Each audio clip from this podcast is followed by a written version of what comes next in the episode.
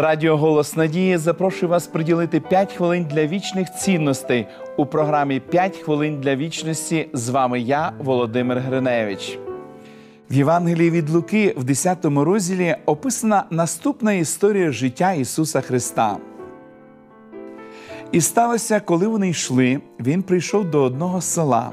Одна ж жінка, Марта, їй на ім'я, прийняла його в дім свій. Була ж в неї сестра, що звалась Марія. Вона сіла в ногах у Ісуса та й слухала слова Його.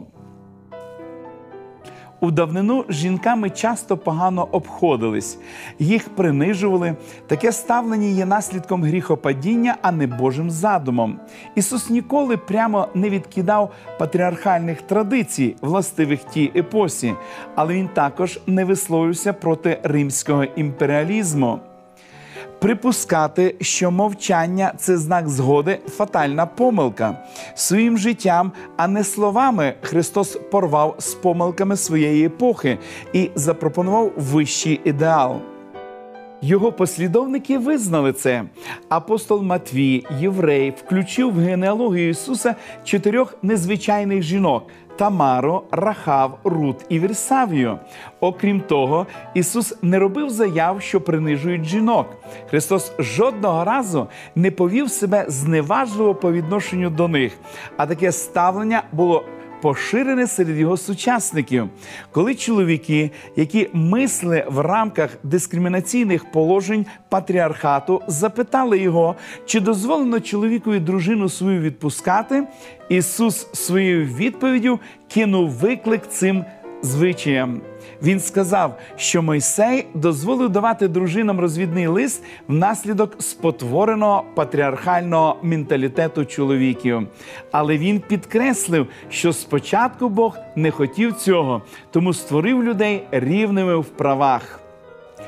Пославшись на оповідання книги буття, Христос анулював патріархальну установку. Він навчав як чоловіків, так і жінок, і навіть дав можливість деяким жінкам іти за ним і брати участь у служінні, що не мало прецедентів у юдейській історії.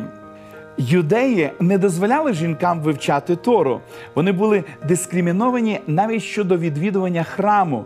У храмі Ірода жіночий двір не тільки був розташований далі від святого святих, але й на 15 сходинок нижче від нього.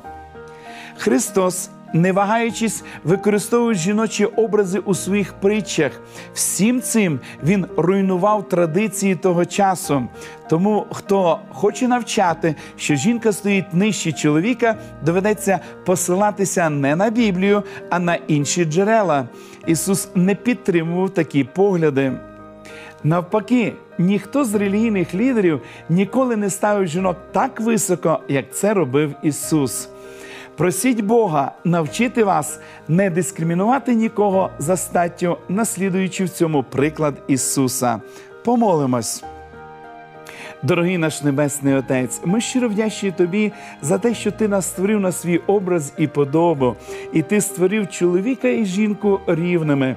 І ми вдячні Тобі, Господи, за те, що Ти, будучи на нашій землі, проявив свою любов по відношенню до чоловіків і до жінок. Допоможи, Господи, щоб в наш час рівність була відчутною, щоб ми могли поважати одне одного і цим самим прославити Тебе, нашого люблячого Бога.